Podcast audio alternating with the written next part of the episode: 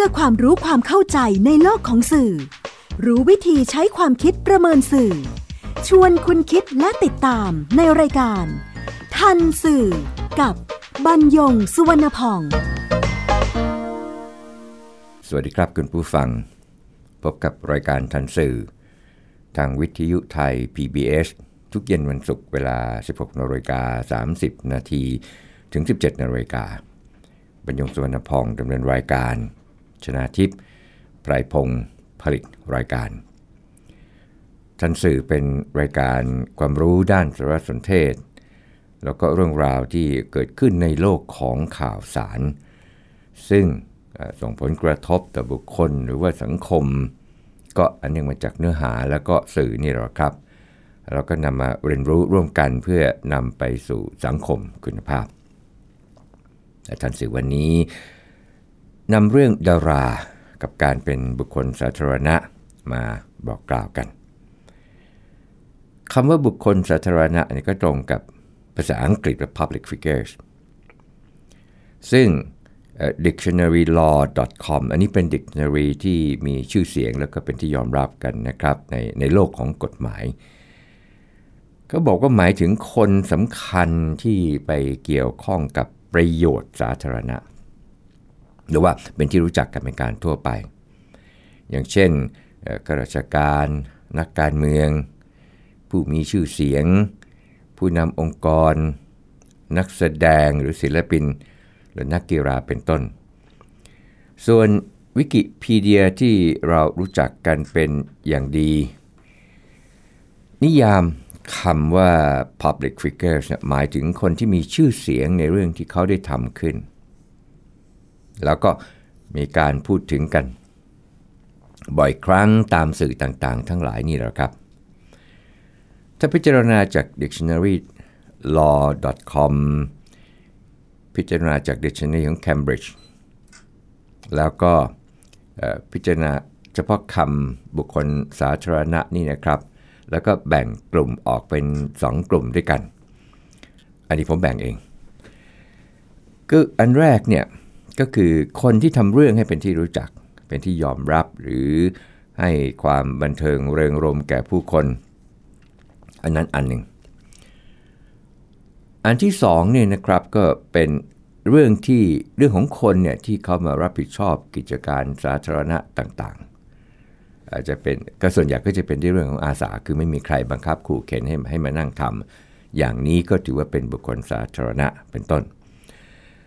ทั้งสองกลุ่มนี่นะครับกลุ่มแรกที่มีการกล่าวถึงมากที่สุดก็คือนักร้อง นักดนตรี นักแสดง อันนี้คือกลุ่มแรก กลุ่มหลังอันนี้เป็นข้าราชการข้าราชการโดยเฉพาะนักการเมือง เพราะเป็นเรื่องอาสาเข้ามาให้บริการเข้ามาบริหารกิจการบ้านเมือง ไม่ว่าจะเป็นส่วนกลางคือระดับประเทศหรือไม่ว่าจะเป็นระดับท้องถิ่นก็ตามที เพียงแต่การใช้คำบุคคลสาธารณะ ในภาษาอังกฤษเนี่ยนะครับ คือเกิดขึ้นมาจากเรื่องที่จะเรียกว่าพิพาทขัดแย้งกันก็ได้ระหว่างสื่อมวลชน กับเจ้าหน้าที่ของรัฐอลาบามาในสหรัฐอเมริกา ก็เป็นคดีหมิ่นประมาท คือเขาฟ้องหมิ่นประมาท สื่อก็ดังซะด้วยครับก็คือ New York Times นะครับ ส่วนเจ้าหน้าที่ของรัฐอันนี้ก็คือวีซอลเวลวีซอลเวลเนี่ยถูกฟ้องเมื่อปี 2503วีซอลเวลฟ้อง New York Times เมื่อปี 2503 ข้อกล่าวหาก็คือ New York Times เนี่ยวิพากษ์วิจารณ์ การสนับสนุนของประชาชนทางใต้ของสหรัฐ กับการเคลื่อนไหวทางการเมืองของมาร์ตินลูเทอร์คิง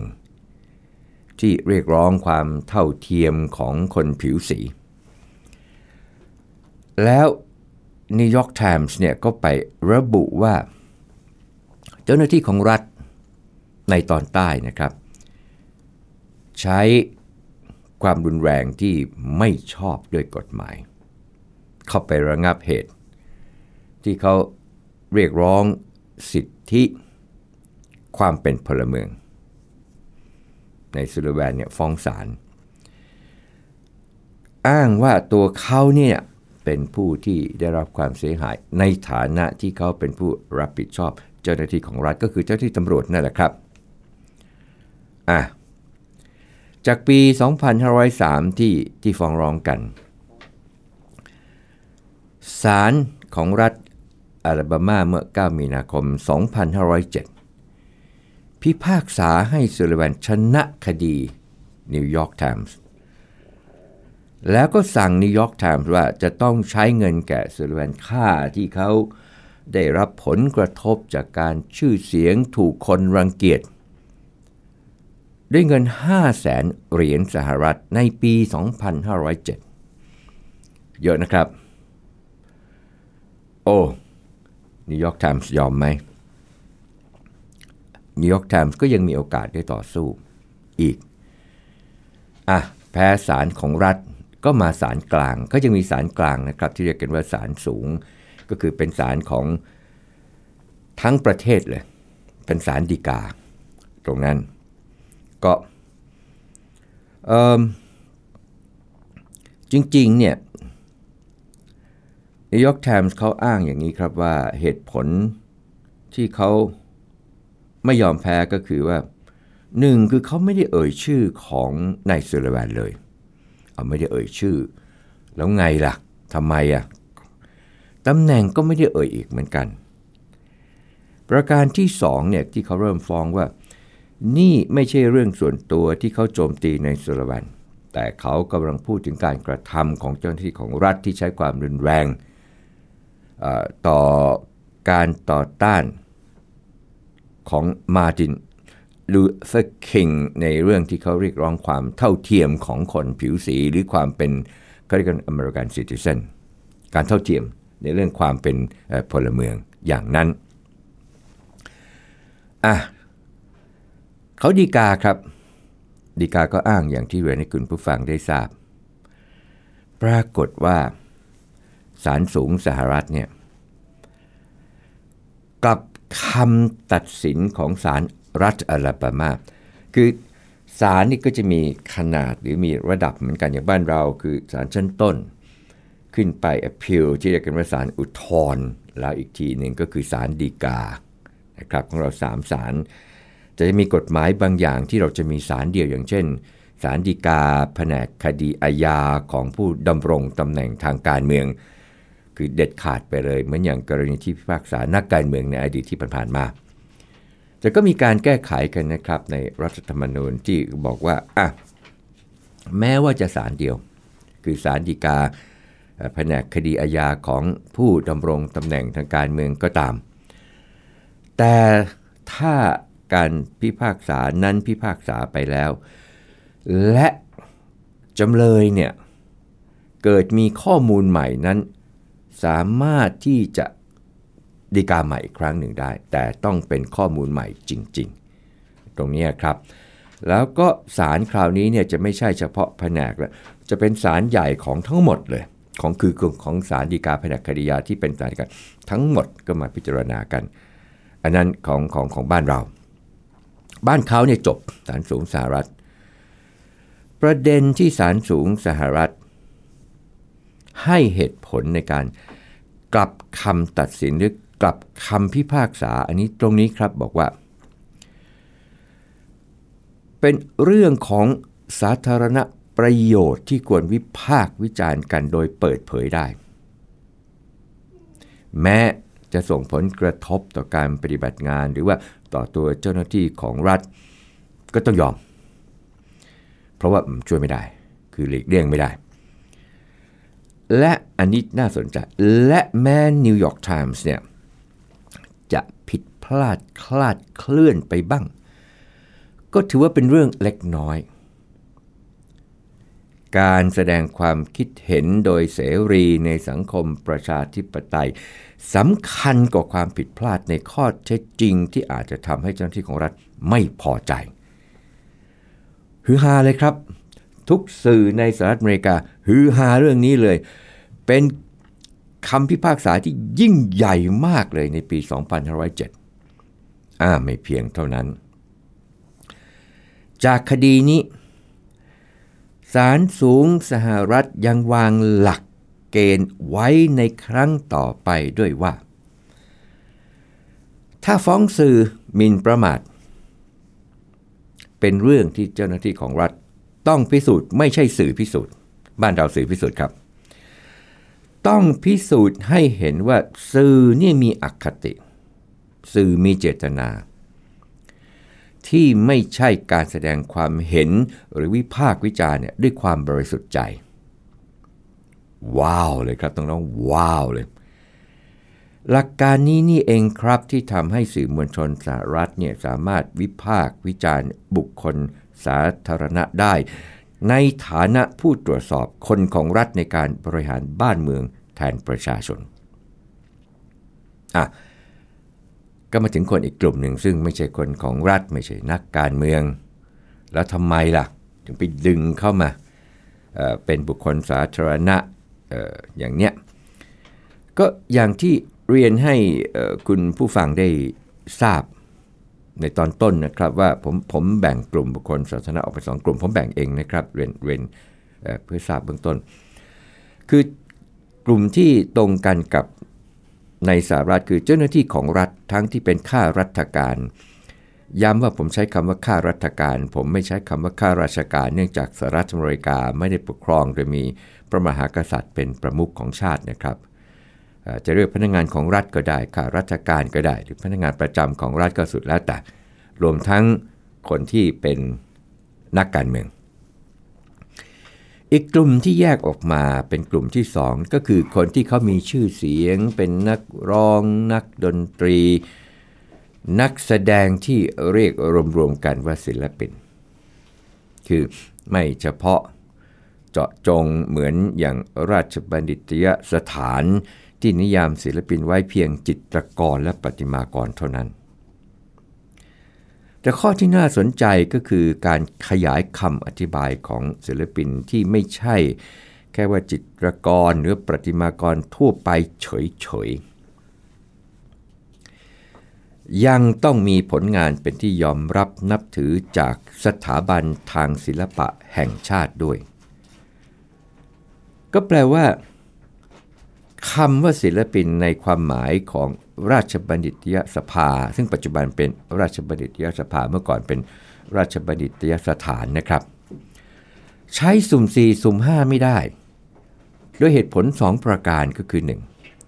1. ต้องเป็นจิตรกรหรือประติมากร จึงจะใช้คำว่าศิลปิน กระนั้น 2. ต้องเป็นที่ยอมรับ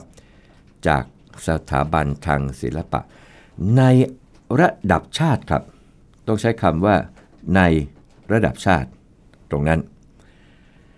คำเนี้ยก็เลยต้องบอกว่าจะอย่าราชบัณฑิตยสภาเล่นๆก็ได้ว่าถูกราชบัณฑิตยสภาเตะตัดขา ใช้แล้วเนี่ยอาจสื่อความหมายผิด แม้ว่าจะใช้คำนี้ในทางกว้างอย่างที่ฝรั่งเขาใช้คำว่า artist แต่ก็จะมีคำถามย้อนกลับมาครับว่า artist ของฝรั่งเนี่ยคือเขาเนี่ยไม่จำกัดสาขานะครับว่าเห็นเห็นที่เขาใช้ นักร้องเขาใช้ artist นะครับได้ได้ได้เห็นมาแล้วตอนที่ทำรายการนี้อีกรายการหนึ่งนั่นคือรายการดนตรีการนั่นนะครับ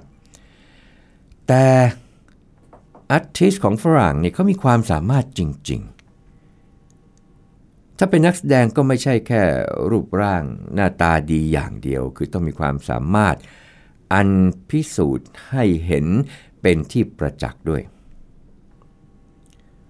ก็เลยขอกลับมาใช้คำว่าดารา คือรวมหมดทั้งผู้มีความสามารถจริง ๆ ทั้งคนที่หน้าตาดี ความสามารถเป็นรอง หน้าตาเป็นหลักความสามารถเป็นรองครับ กลับมาเข้าเรื่องเมื่อดาราเป็นที่ชื่นชอบในฐานะผู้ให้การความสุขเนี่ยแก่คน เรื่องราวที่แม้ว่าเป็นส่วนตัว ก็ย่อมเป็นที่สนอกสนใจของแฟนนานุแฟนด้วยเหตุนี้เองครับที่ทำให้เราเห็นข่าวของดารา ไม่ว่าหน้าใหม่ หรือว่าหน้าเก่า ผ่านสื่อบ่อยครั้งกว่าข่าวอื่นๆ โดยเฉพาะบนหน้าเว็บไซต์ หน้าเว็บไซต์ก็จะเป็นของผู้ให้บริการเครือข่ายสื่อสารที่เรียกกันว่า Service Provider อย่างอย่าง Microsoft Net อย่างเงี้ย MSN อย่างนี้เป็นต้นนี้นะครับ ตรงนั้นแล้วก็ในข่าวออนไลน์ ข่าวออนไลน์เนี่ยก็มีทั้งที่เป็นสื่อกระแสหลักที่มีข่าวเดินคู่ขนานกัน กับสื่อที่เป็นตัวตั้ง ไม่ว่าจะเป็นโทรทัศน์ ไม่ว่าจะเป็นวิทยุ ไม่ว่าจะเป็นหนังสือพิมพ์ก็ตาม แล้วก็สื่อสังคมเชิงพาณิชย์เช่น ที่เขาตั้งชื่อเพจเขาจะเป็นไอหรือเป็นอีก็สุดแล้วแต่นั่นนะครับ ทีนี้ พูดถึงข่าวซุบซิบที่เรานำรูปแบบก็สิบของบ้านเข้ามาใช้ แล้วก็ไปไกลแบบสุดล่าฟ้าเขียวไม่น้อยหน้าข่าวบันเทิงบ้านเขา แต่ดิจร้ายบ้านเราไม่ยั้งมือสุดซ้ำไป ไม่ว่าเรื่องบนเตียงใต้เตียง จนหาข่าวที่เป็นสาระในบันเทิงเนี่ยน้อยมาก ส่วนใหญ่ก็กลายเป็นดราม่าในบันเทิงเสียมากกว่า ไม่เว้นแม้ข่าวดาราที่เสียชีวิตไปแล้ว เกิดอะไรขึ้นกับข่าวดาราที่เสียชีวิตไปแล้ว พักอีกสักครู่ครับ คุณกำลังฟังรายการ ทันสื่อกับบรรยงสุวรรณพอง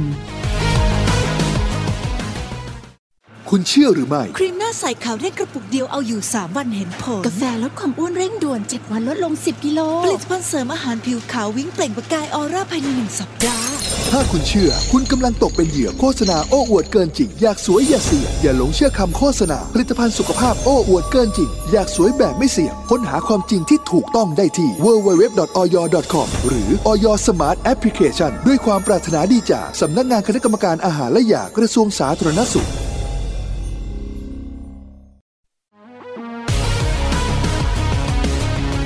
กำลังฟังรายการ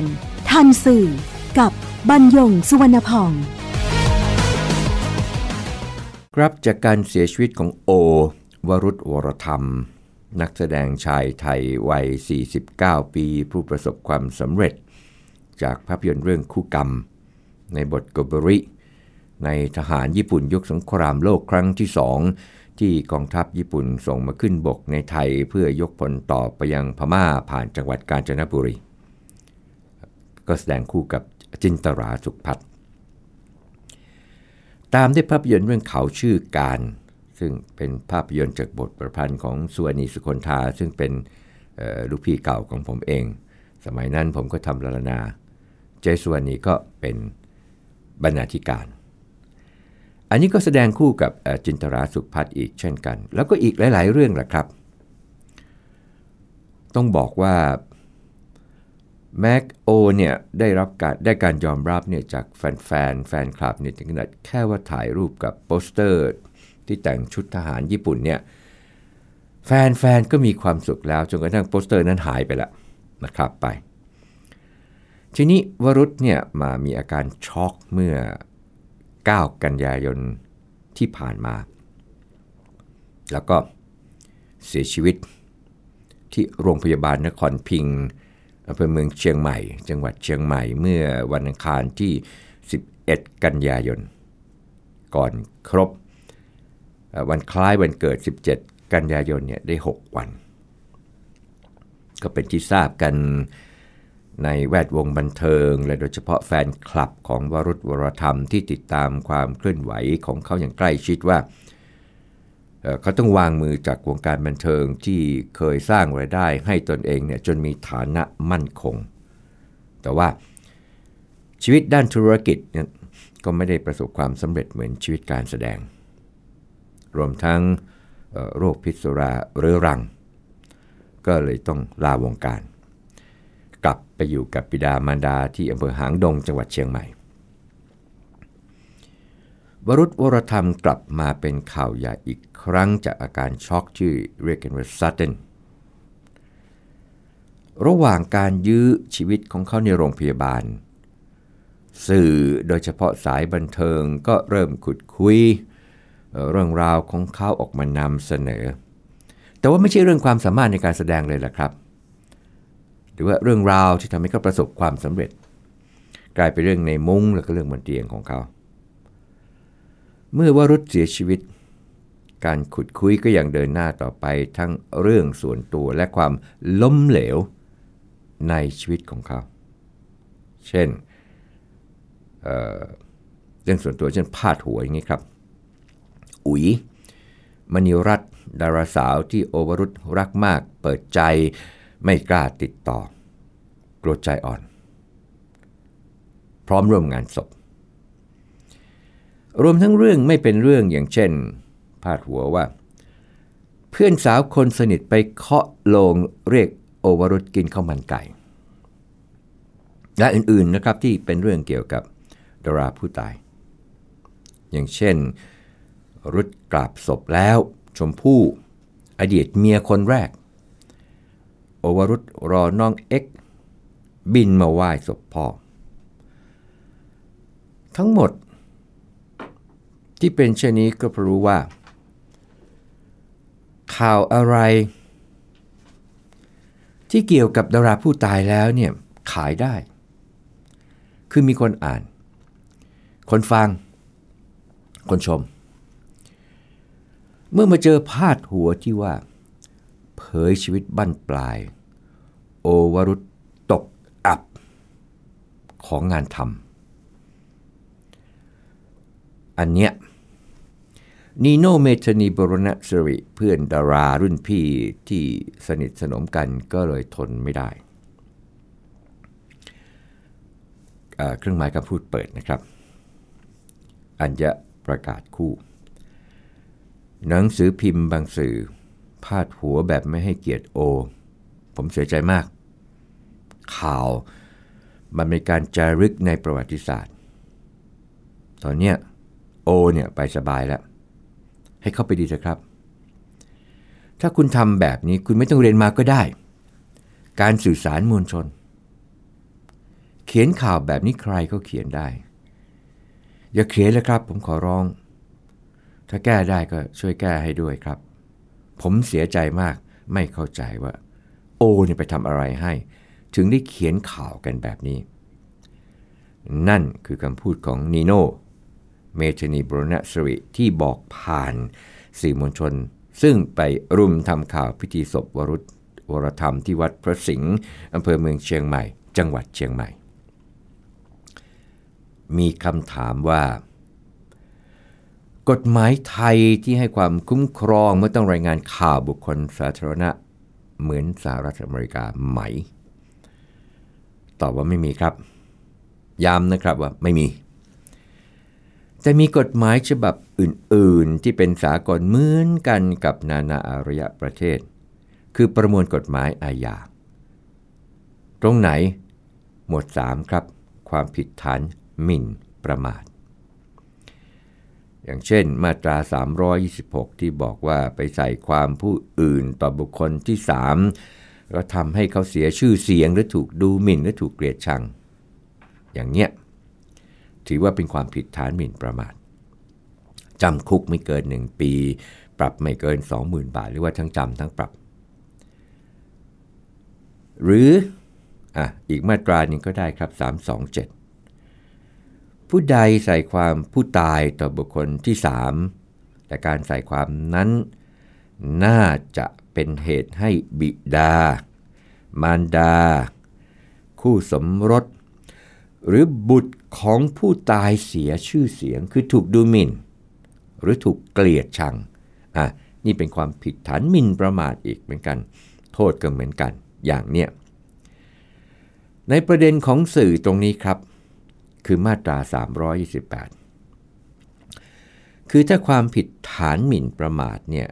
ทำโดยการโฆษณาด้วยเอกสาร ภาพวาด ภาพระบายสี ภาพยนตร์ ภาพตัวอักษร